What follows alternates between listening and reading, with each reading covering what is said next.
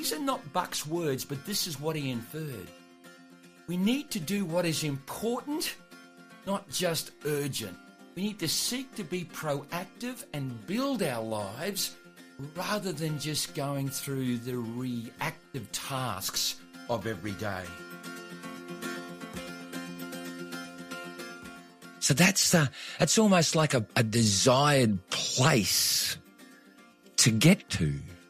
Yeah. Activity as an extension of who I am, defined clearly by my values. Mm. Yeah. Yeah, wow. Yeah. That's a wow. Yes. Yeah. It's powerful. It is very mm. powerful, very mm. powerful. You know, yeah.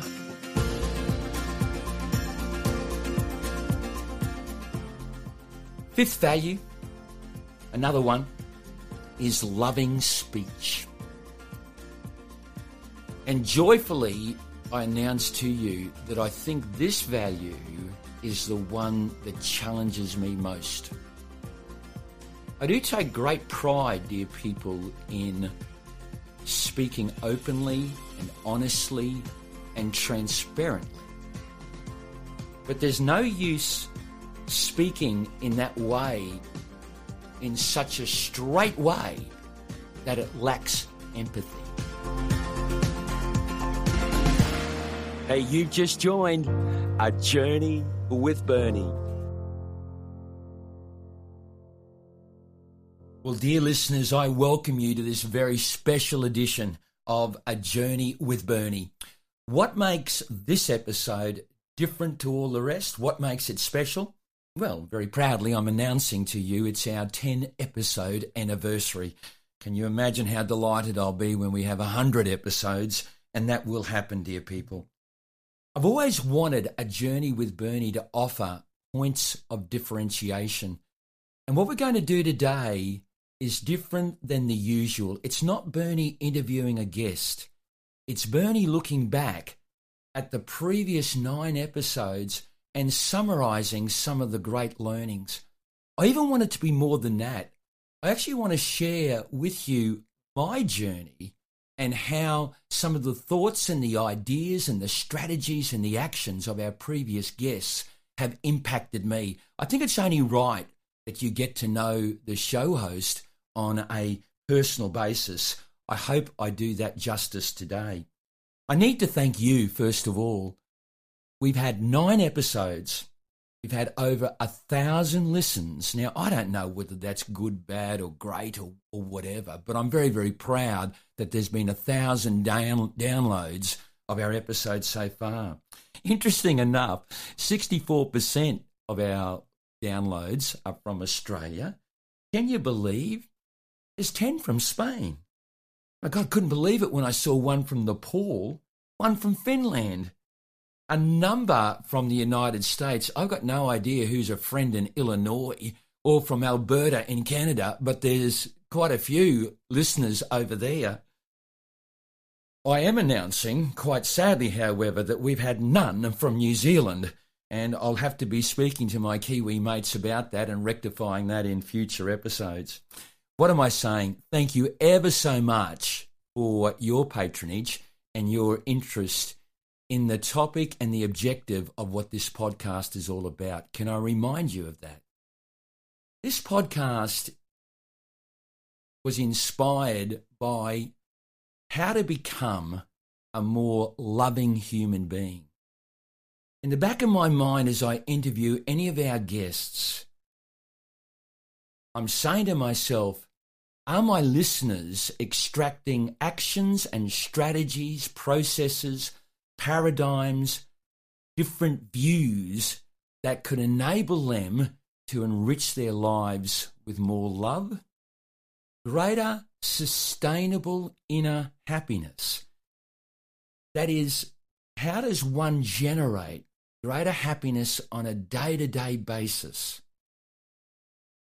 as a result of some of the things that they've been hearing from our guests. That's one of the purposes. And in the process of all this, how does this all bring greater meaning to our lives? I don't want this to be a philosophy. I've always wanted you, the listener, to walk away and say, this is what I could do to feel more love in my life, more happiness in my existence, and greater meaning in our humble presence upon this earth. That's what a journey with Bernie is all about. Already, one of the great learnings for me is I thought the topic, that the very objectives that I've just announced to you, I thought that would lead to some of the same repeat material from different guests, some of the same similar content. And I've been amazed, if not surprised, a little bit stunned by how each of our guests have offered something so different. I want to take you back to episode number two. It was with Ian Skippen. And every time I think of that download, I think of Skip's innate joy of life, but also he spoke of the importance of his morning routine, which he alluded to when he said this. So I still wake up early, but the kookaburra is a far better alarm clock than the jingle jangle of whatever it was going beside my bed. Wow. So the kookaburra now, whenever they go off, but I can be awake before they go off. But this morning they were off at yeah, well, yeah, You probably wake them up. yeah, maybe. You see, I found that so intriguing that every morning Skip goes to nature. He's awakened by nature, but as you listen to his podcast, he then interacts with nature as a way of starting his day. It almost fuels that joy of life that Ian Skippen has. Hey, then there was Tony Groom. What a beautiful man Tony Groom is. But maybe Tony actually explains why Skip seeks nature first thing in the morning. Because Tony would say that nature is our home, that we and nature are one. He sees a greater force, a greater presence through his interaction with nature. If you want to learn about the power of nature in our lives and how it can impact our spirit, then you've got to listen to episode three with Tony Groom. Then the Taylor Pierce and Jasmine Weston, what a difference that podcast was. Our two young adventurers stepping into the unknown. Proudly, what was beautiful about that is that they were able to do that safely. But how wonderful was it to hear that when they experienced so young the adventure of stepping into the unknown, that it set a foundation for both of them to continue to take risks, to continue to be unafraid to do new things, to find courage to explore and experience life. And the fact that they could do that in a safe environment of going to Kilimanjaro and Tanzania with Y Lead and global immersion was a wonderful thing to hear and understand. Then there was Buck, uh, John Buchanan, the ex Australian cricket coach. He spoke to us that each and every one of us potentially have an Everest. What's an Everest? It's sort of like an innate calling, something that we're perhaps like meant to do. But the challenge is for each of us to find our Everest. But beautifully, he then spoke about moving towards your Everest by doing something important every day. These are not Buck's words, but this is what he inferred. We need to do what is important, not just urgent. We need to seek to be proactive and build our lives rather than just going through the reactive tasks of every day. I love it when he gave us this thought about incremental successes on a daily basis. Listen to this. I still think people, even on a daily basis, as hard as it is, if I gave myself, which people should do, but again, it's hard, if I gave myself 10 minutes at the end of the day to reflect on the day, was I successful? Wow. You In know, a day. Well, I think so. Because again, to help you get through tough times, you just need incremental steps of success. Yeah. incremental steps of success, but thinking that each day is a creative opportunity to move forward. Thank you, John Buchanan. That's a, a wonderful concept and, and a wonderful thing for you and I to aim for on a daily basis. Hey, then the big surprise. What about Nathan Longman? I told you the story, didn't I? We were first night in Kathmandu on our way to Everest Base Camp, and I just decided to take the group out for a welcome drink, and there was that Aussie voice. The Aussie voice turned out to be the first Tasmanian ever to climb Mount Everest, and we were enthralled by his story. But in the podcast, what came out so beautifully was his why and, and his reason for climbing Everest that he needed to do Everest in order to discover that he didn't need to do Everest. Now, I know that sounds a paradox, dear people, but in fact, Nathan's opportunity to discover greater worth and greater value and greater esteem in himself came in the pathway, not necessarily the destination. But how much admiration you have for anybody who decided to take on a monumental goal in order to shake the roots of their life. That's what Nathan Longman taught us that we have the capability to do remarkable things and in the process discover so much value within ourselves. I thank Nathan for opening up our eyes about those possibilities. Now, one of the very popular podcasts was the one with Joel Staite, A reminder he's got a cancer of the kidneys. Only 60 people in the world have got this cancer. That's almost a um, death sentence. But he's taken it on with a holistic approach. He's joined Western medicine, he's joined meditation, he's looked at his diet, his whole approach to life, and it's actually working for him in a remarkable way. But even more remarkable is the effect of that journey on him as a human being and his life. He just speaks so freely that the experience of cancer has actually added value to his life. Remember this excerpt from the Joel Staite podcast? Every day, you know, oh, I'm I'm human, and every day you have you know you go through days where they're good and bad, and you get you get get annoyed at things and, and that sort of stuff. But but more often than not, I I try and live for that day and that moment and, and whatever mm. I'm doing at the time, and and I, I think of things I want to do, and, and I do them, and I think of people I want to spend time with, and I do that, and yeah, it's it's a real gift I've been given. I think. Wow, that's an amazing phrase. It's a real gift I've been given. yeah, you heard it. Joel says it's actually been a gift. What a way to respond to adversity, pain, and chaos by turning it around and having it as our teacher and our guidance to greater life. Thank you, thank you, thank you, Joel. Hey, what about the Slatts man? You gotta love John Slattery, dear people. What an endless tap of joy that man is. I've had so many people say to me they just loved his energy and they could hear his love for people. But Slatts unashamedly says that his foundation to love people does come from his love of his God.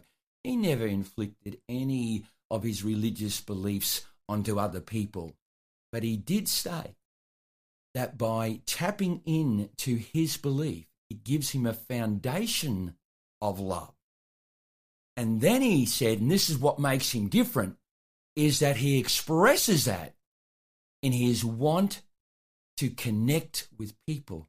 The Slatts man, he sees everyone as his brother and his sister. There is no one that he thinks he can't connect to. But the big difference is he goes out there and he does that he is totally unafraid to ex- express his joy.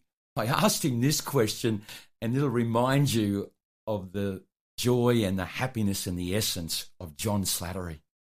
Do you look to praise a lot? Do you like praising? Do you you're looking for the good? You see the good, you speak the good? Is that something that defines you? What's that great line? You attract more flies with honey than vinegar. It's a great way to engage with a person. Yeah, that's John Slattery, and he is the epitome of engagement and connection with people. I'm taking a breath here, folks, because I've given you a glimpse of what's happened over those first eight or nine episodes. But it's ironic that the primary learning, oh, the greater learning, the the learning that hit my heart and my being the most happened in episode one. It was with Ken Pakenham. There was a concept that Ken gave not only me, but I know he gave to so many. Peter Darcy, for example, in the last episode, even alluded to what he learnt from Ken in episode one. And this concept reframed my purpose. I know it's done so for other people as well. And it's a concept around values centered and values driven meaning of life. Let me not share it with you right here and now. Let's hear it. Episode one Ken Pakenham. What have you concluded is the meaning of life, or what do you believe we should be pursuing that mm. brings great meaning to our mm. lives? So I think the meaning of life is individually discovered. So there's no one size fits all. This is what the meaning of life is. In my view, I think the meaning of life is discovered for the rest of our lives by the individual. May I ask, therefore, if that is the case, just out of interest, what have you decided brings great meaning to your life? Mm. Yeah. I don't want to narrow you down to a single sentence, well, but what brings meaning to you? So I can, and I, and I, I think the, the pathway to discover the meaning of life is to understand, discover, identify, connect with personal values. Personal values. Ken won't mind, I'm sure, if I offer you an interpretation, a Bernie interpretation of what I heard. I feel that that one piece of learning that Ken offered challenges me, maybe others, to firstly identify what are my values. In other words, to identify the essence of me.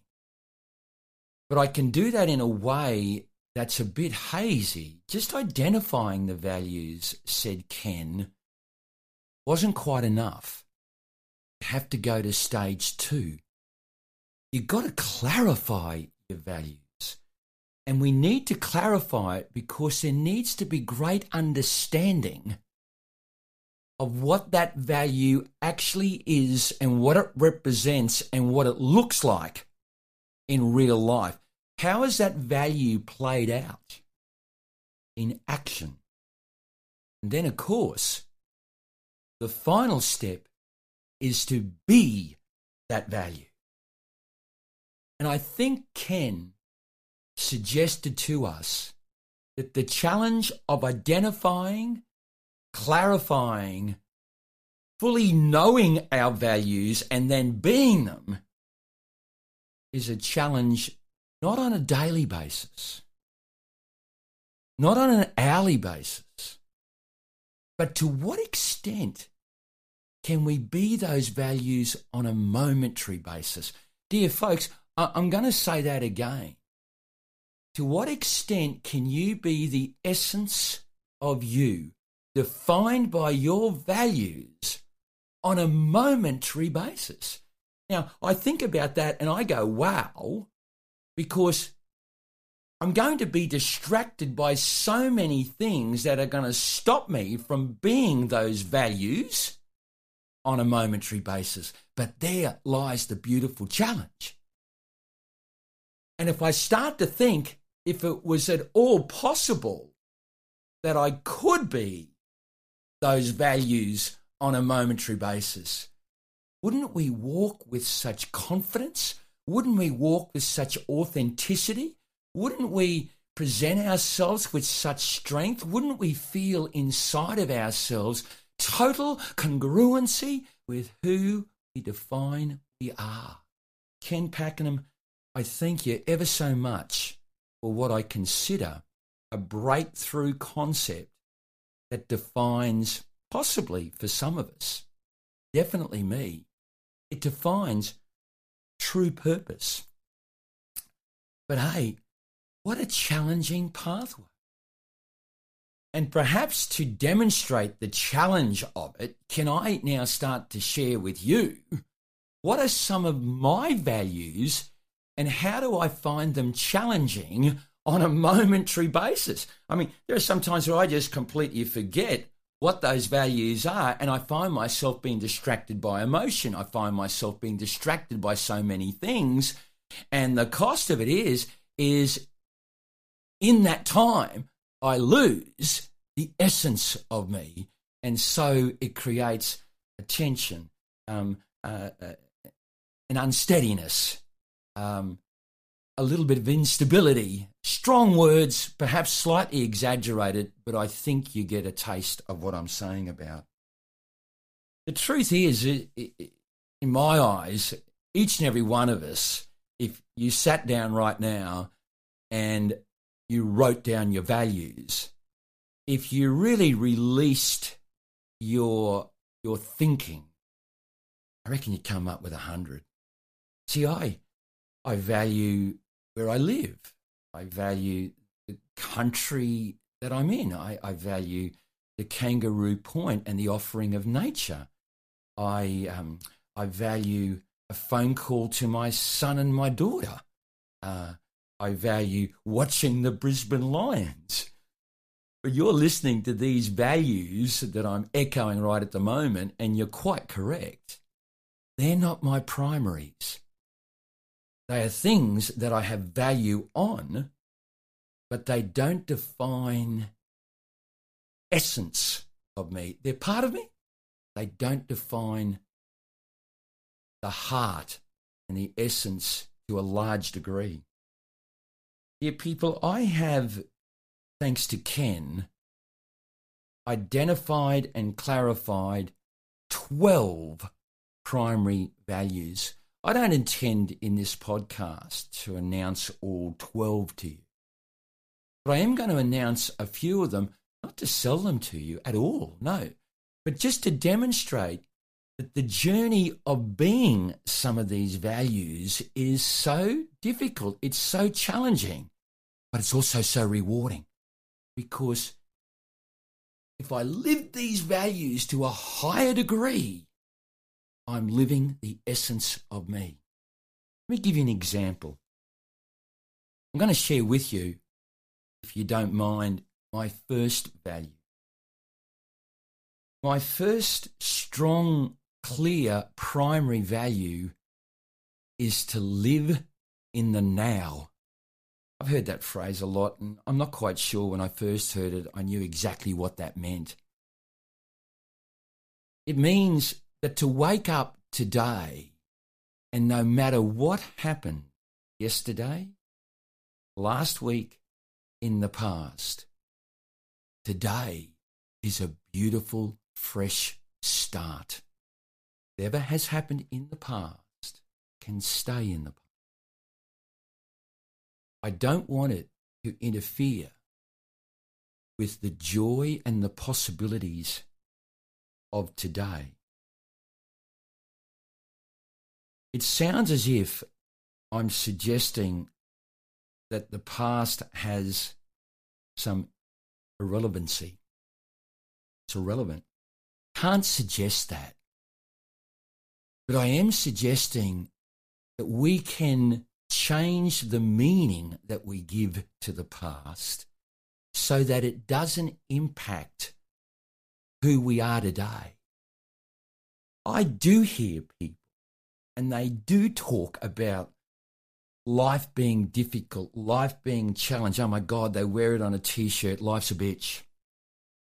And consequently, some, certainly not all, they live life that way today.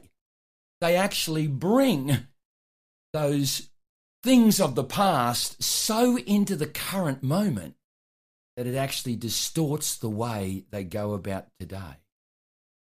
I, I don't want to be that person. And yet, of course, I have to acknowledge that so much of my past unconsciously sneaks in to who I am today.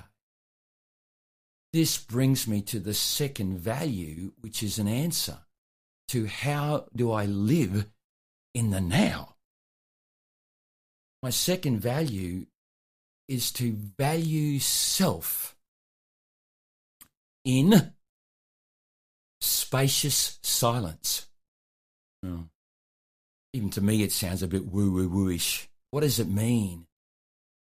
I just find that when I enter into a meditative state, meditative, free myself from thought, when I enter into silence, I just find the best and the beauty of myself undistracted by thought. Meditation, what is it? Unfortunately, I think some see it as Rafiki sitting on a rock with his legs crossed and his arms pointing to the universe. I think meditation is something far more simpler than that. It's developing a capability to stop thought from invading who you are in that moment. Beautiful Joel's state. wasn't that a terrific episode? He had a superb definition of meditation. And the reason why it's worth listening to is because his use of meditation is actually positively impacting his cure of cancer. Have a listen to Joel Staite's definition of meditation. Um, the other thing I do a lot is is, is meditate and, and, and just the mindfulness practice. I think is really important as well. Just to just to put your your head in the right space. I think if your head's in the right space, then your body's going to have an easier time healing. Mm. Meditate, mindfulness, head in the right space. Mm. Explain what that actually means. If someone says to you, "What is meditation?" Yeah. What's your definition of meditation? Oh, meditation is one of those things that a lot of people probably, you know, they hear it and they think it's some woo woo, you know, sort of thing that is hard to grapple. But, but for me, it's just about, um, trying to clear, clear all the, all the thoughts from your head. Not removing thoughts from your head is impossible. They're always going to be there, but it's, it's, it's trying to recognize when they are happening um, so, for instance, my meditation practice is all about breathing. It's just about following wow. the breath, trying to concentrate on nothing but the breath, and just do that. I only do that for you know ten minutes at a time, um, and you just have this this sense at the end of, of that ten minutes of of of, of lightness of of a you know almost just brings a smile to your face without even trying, um, makes you feel very calm and and um, yeah, just just just your, your mind is quiet for want of a better word. It's amazing. Your mind is quiet, for want of a better word. Your your person is at peace, for want of a better word. Your spirit is is is calm and beautiful and, and loving, for want of a better word. That's what I heard when Joel gave us that wonderful definition. Peter Darcy, God love Peter. That was a fantastic um, experience with him um, quite a few weeks ago. He was our last episode. He's episode number nine. Peter Darcy, he very, very clear on what we need to do with respect to meditation, living in the now. Here's Peter's advice as per the end of episode number nine. But Peter, it's only a single sentence. What do you say to those 50, 55, 60 plus entering this beautiful new age of life? What do you say to them that they must never forget if they're going to maximize their existence? I tell them to get rid of the rear vision mirror and not to be a product of your past that keeps rolling and rolling and rolling.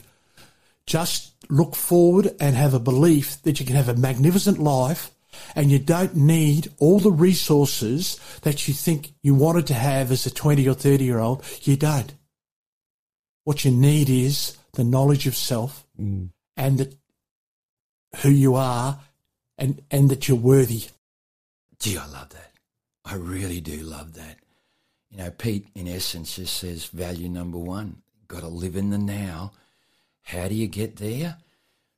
Keep the past and, you know, keep thoughts, stop them from invading at any time. They don't have a right just to impact who you are at whenever they want to. How do you do that? Joel says, let's come to grips with the process of meditation, which is the process of focus without interruption, without distraction, creating peace, quiet, and an awareness of self. Joel goes one step better than that because he actually then explains some of the real benefits to him of his meditative practice. Now you've got to remember, he's attacking a cancer for which doctors don't quite know how to treat it. That's why he's on experimental drugs. Some of it's working for him. But he would say it's not just the drugs, it's his holistic approach, which included meditation. Here's what he says is the benefit of that approach. Um, I've heard people refer to that space that you're talking about, that space of quietness uh, and peace. And um, some have referred to it as their connection or their experience of the God within. Um, uh, something that's got a greater presence than self. It's it, it's part of our connectedness Yep. to something greater. Yeah. Do you feel that way? Yeah, yeah, I do. You know, I was, I've I've never been a religious person, and I probably wasn't even spiritual until going through this whole practice. But I do feel like there's something greater than us out here. You know, whether it's an energy, I, I think of it as like an energy or Mother Nature or or whatever, and whether we're all connected. Every living being out there is is connected in a way, and quieting your mind just allows you to get out of your own way and, and see how connected we are. Mindfulness for me is, is just being very present in what's going on around you and mo- meditation is just is a vehicle to get you to being mindful basically. And i've noticed with my dogs when i take them for a walk if i'm being very mindful i notice every bird i notice every you know every uh, lizard running across the ground i notice flowers opening up. And it's it's because you're not thinking about all these other things. You're not worrying about the things that have gone in the past. You're not anxious about what's coming in the future. You're just in that moment. And for me, that means I'm not going to worry about dying. I'm not worrying about, you know, the, the, the surgeries I've had in the past or anything like that. All I'm worried about is enjoying that moment out in nature and being connected to, to, to the rest of, the rest of the world. How incredible! Mm. Just wonderful description of the of the benefit. I hope you heard it, um, folks. We're not trying to sell every, anything here. We're just suggesting through our guests these things appear to offer our guests value, but also given the responses that I've, I've heard and I've seen and spoken to people, um, there appears to be a lot of value in some of these these thoughts. On a personal basis, um, the seed of meditation was sown quite a long time ago. So, without hesitation, to learn about it, I threw myself into that 10 day silent Vipassana retreat for those that live in southeast Queensland. Uh, you can come across the centre, it's in Pomona. What a mind blowing experience that was. I'm not suggesting that everybody just throws themselves into the deep end of a 10 day silent retreat, but it was a fascinating way of learning about the power and the possibilities of meditation. Then uh, recently, a Lizzie Turnbull inspired five day silent retreat in Byron Bay. I really enjoyed that with a great mate, Gary Logan, and we learned so much um, about meditation, uh, about our real self, about separating from thought and not allowing it to be a distraction, a constant distraction in our life. I've even played with a little bit of the transcendental meditation process. And just collectively, all of these experiences just awakened me and opened my mind to possibilities. What's been the benefit for me? When I'm really into it, and that's an interesting um, comment, when I'm really into it, I just see things more clearly. I just feel a greater love. I was going to say greater love for self. No.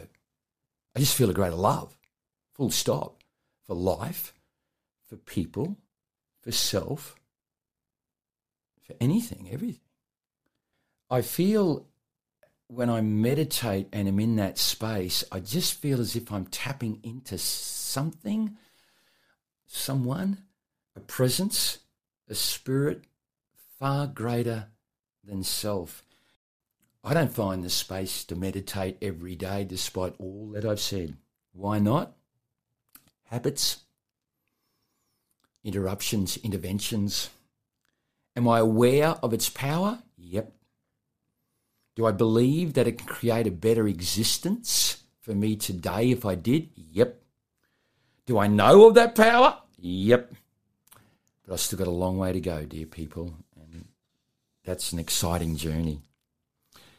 Hey, value number three is related, and Tony Groom's going to be delighted with this. My third value is to seek the spirit of nature. I don't know about you, but every time I spend some time with nature, I'm not talking about just a 15 minute walk or a 20 minute walk, mind you. There is the possibility that five o'clock in the morning with the sunrise, that could be powerful experiences.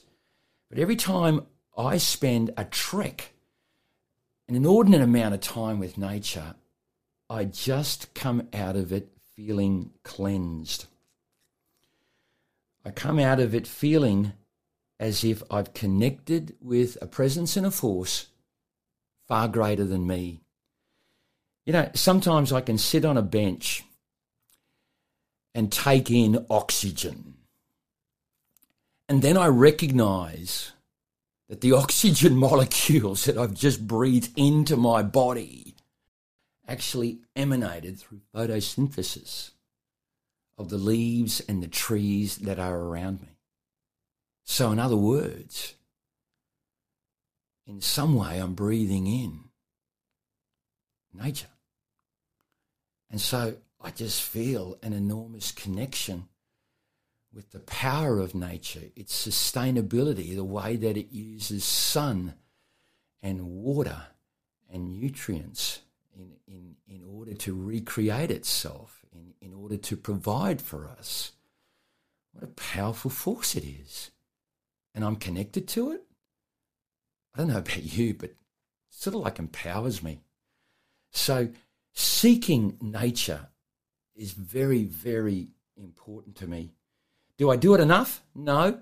But I did it recently in taking seven to eight people to Everest Base Camp in Nepal and with a smile upon my face, and I think they know this, but there were times where I just refused to join the group because the group was having fun, talking, human chats about all sorts of things. But for me, I could only hear the musical call of the Himalayas, and to drop back a hundred meters to experience that music was something um, very, very powerful knowing that I could always have the human chats about life and about uh, experiences over dinner that night. Hey, Tony Groom nails it. In episode number three, he talks about nature being our home. Let's hear what Tony says about nature. You said just then you introduced them to nature and then you said the park did, Did its, its magic. magic. What's the magic? What does it do, Tony? That why does Binna Burra and other similar resorts, why do they attract so many people? What is the the power of nature to attract people and why do people want to go to it? I think there are so many reasons there. One is they're going home. Nature is their home. Wow, nature is their home. You know, if there is truth in that, well, it's no wonder that I want to invite you to the summit of Kilimanjaro um, or to come with us to Everest Base Camp. Got a great group going to Mera Peak in October um, of this particular year. Um, you've heard enough of my voice uh, in this particular podcast. So, how about hear from Taylor? He'd like to speak to you about your possibility of joining us. Hey, don't think, by the way, that this is necessarily an advertisement. That it is um, our, our trying to turn the podcast into business. I'm letting you know here now that we take with great pride the opportunity to introduce the powerful forces of nature into people's lives because we believe it can have positive impact. Here's Taylor. I really hope you're enjoying this episode of A Journey with Bernie. Isn't it loaded with gems? I just love the way it enhances my awareness and provokes my thinking. Oh, by the way, my name is Taylor Pierce, and here's a thought for you. There are so many of you who have already inquired or booked your place on our forthcoming adventures to Nepal and Everest Base Camp. It's so great to have you on board. But you too are welcome to join us. We're departing Australia for Kathmandu on September the 5th and again on October the 4th this year. You will need three weeks to embrace standing at the foot of Sagarmatha, Mother Goddess, Everest herself. And we can get you there safely. And in the process, like these podcasts, tease you with experiences that just might bring you extraordinary joy and happiness. Check it out by visiting our website www.gitravel.com.au. Or better still, just pick up the phone and give me a call. I'd love to hear from you on 0419 195 953. That one phone call might just be the life enhancer you're seeking. We would be thrilled to have you on board, so give me a call today. Hey, let's get back to another journey the journey with Bernie. Hey, thanks, Taylor. And do give him a call because it's not possible for you to be disappointed with the experience. Hey, a fourth value of mine, uh, and, and I'm going to explain it um, in, a, in a different way. The value that I'm about to articulate used to be love of learning.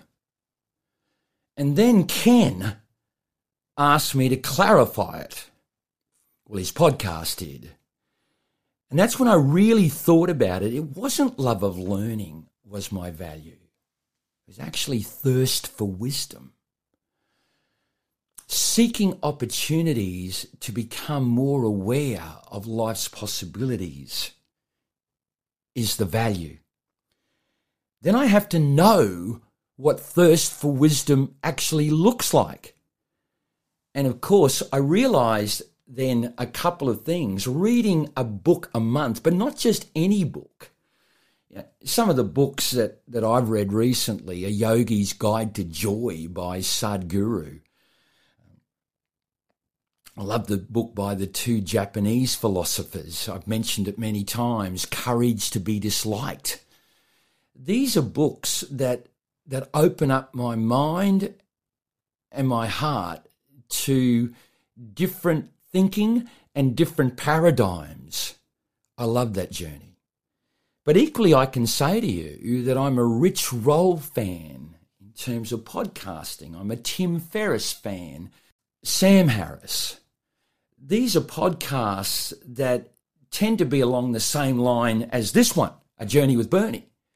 But they really do have some terrific information and content and take home strategies and actions.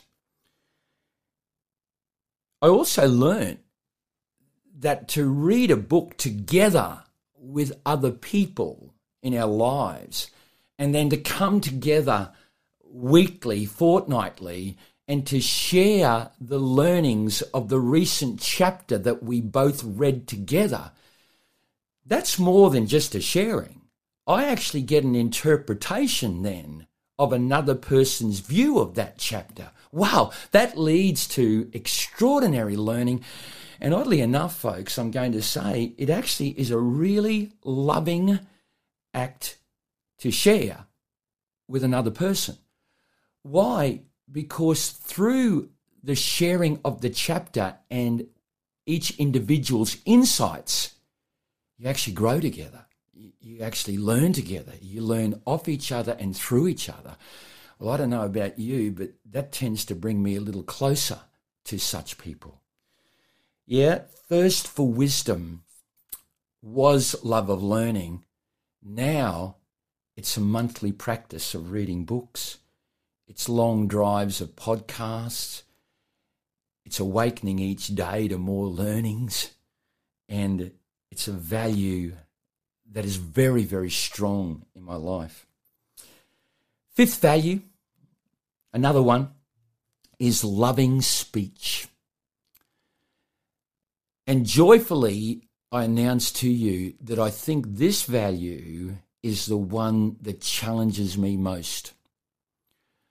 I do take great pride, dear people, in speaking openly and honestly and transparently. But there's no use speaking in that way, in such a straight way, that it lacks empathy. And I know that the amount of times that I catch myself without loving speech is too numerous to count. Why? Why does that happen?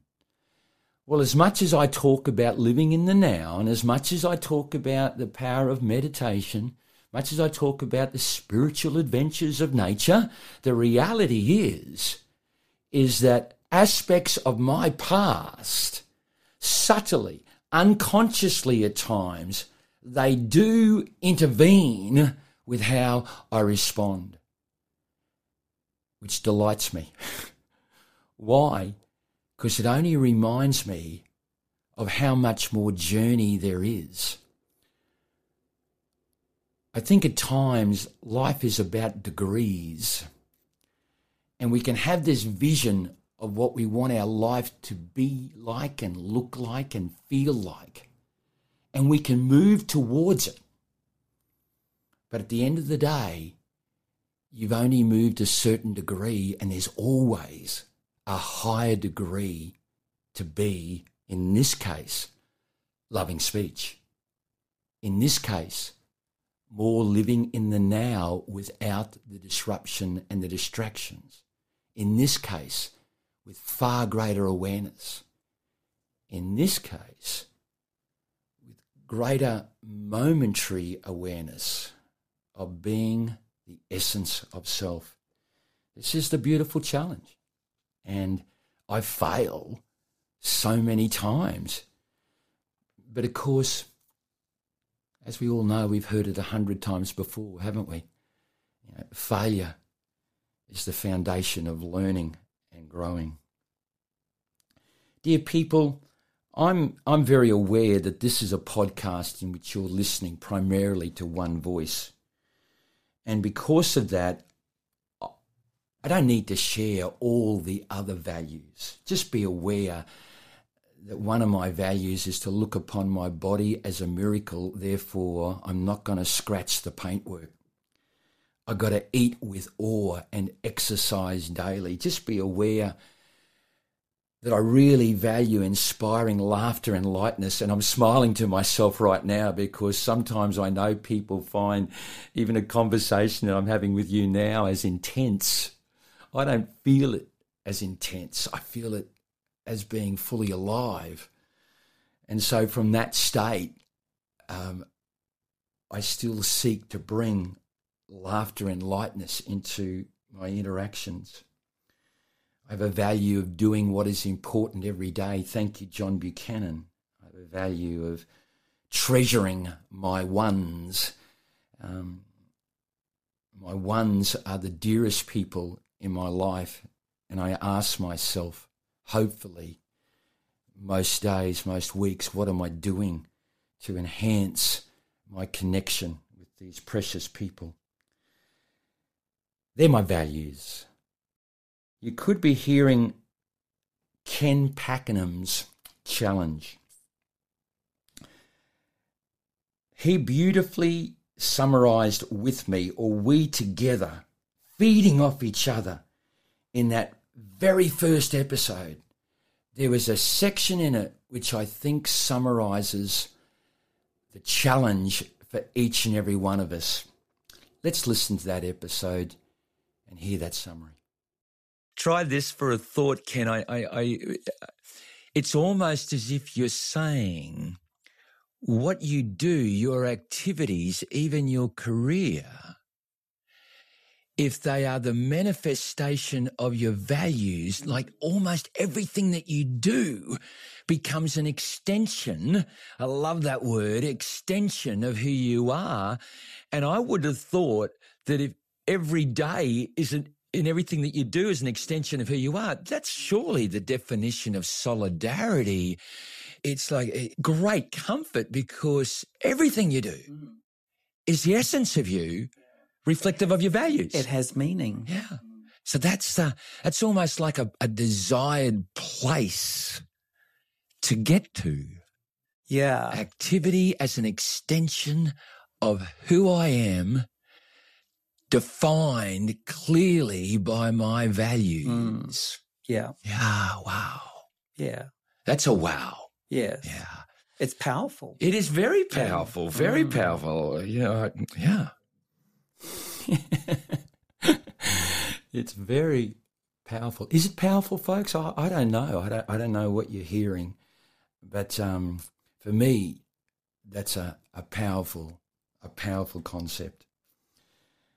For me, the challenge is not so much the power of values centered and a values driven life, it's more about the degree to which I can live that life.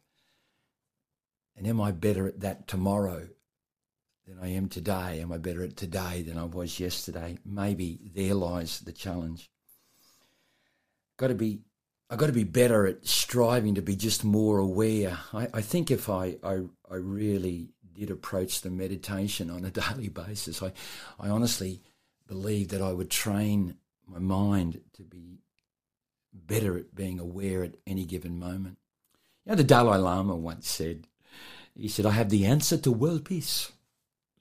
And when the Dalai Lama was questioned as to what that answer um, was, he simply said, This year, teach every eight year old in the world how to meditate effectively. And when I played that through in my mind, and I think about a year of meditation to an age group, eight, nine, ten, young people, I think about then those who would carry that forward into their teenage life, their young adult life, maybe even their leadership life. I have a feeling that he's onto something because I think we'd finish up with a generation that would be far more aware, would be able to go into moments of peace, quiet, and reflection and come up with better decisions. But hey, folks, what would I know? I just know that I need to be more aware on a daily basis of living these values momentary. What is the benefit of all this? Why, why would one want to go down this pathway?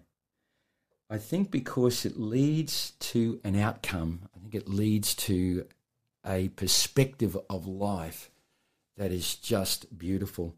And rather than me explain it, could I refer to the beautiful Jasmine Weston when she with Taylor talked about stepping into the unknown through adventure and through travel.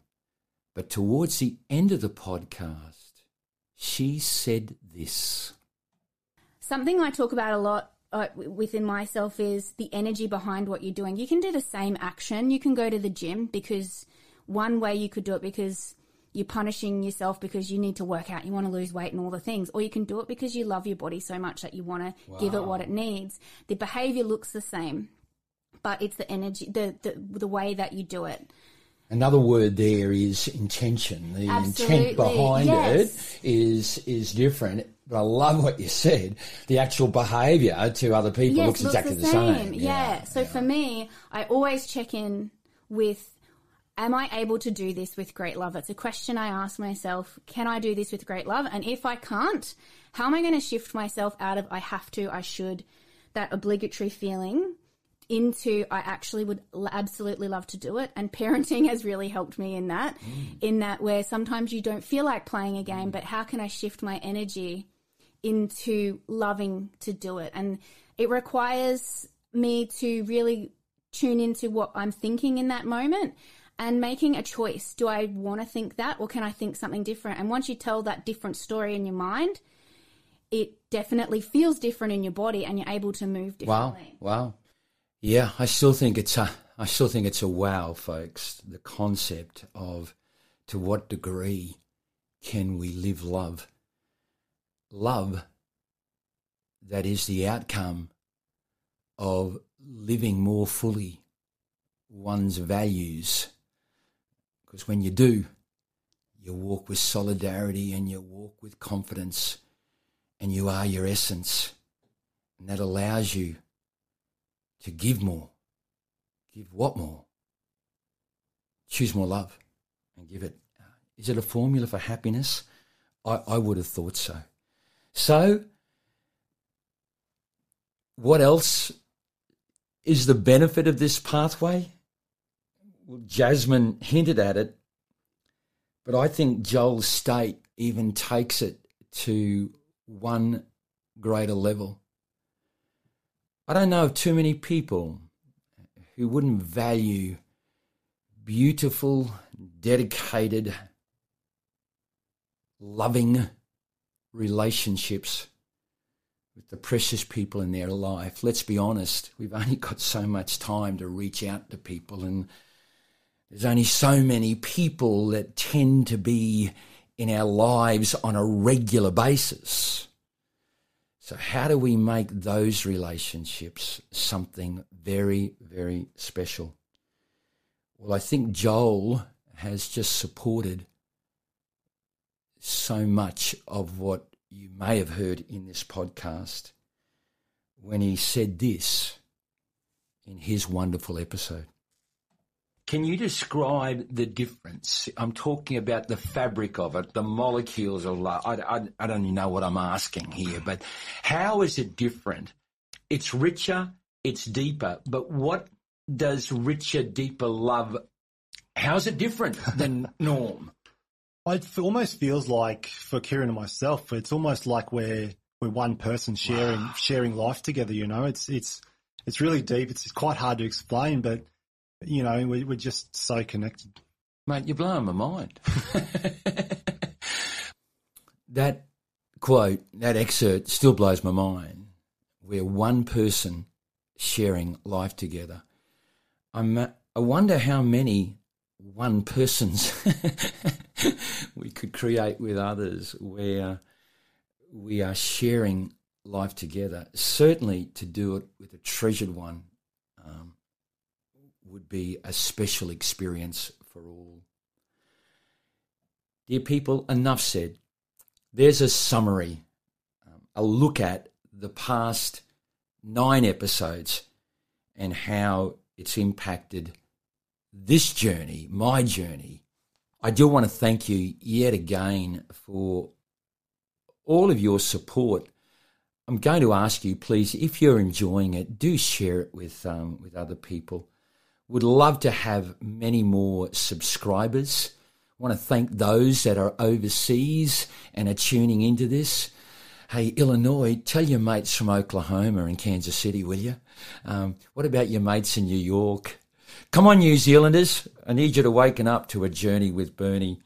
Um, it would just be fascinating and wonderful to share it with so many people. If I've made any um, um, statement about books um, or people, You're going to be able to read about those connections in uh, the event description notes. Thank you for your support in the nine episodes. Wonderful, beautiful people.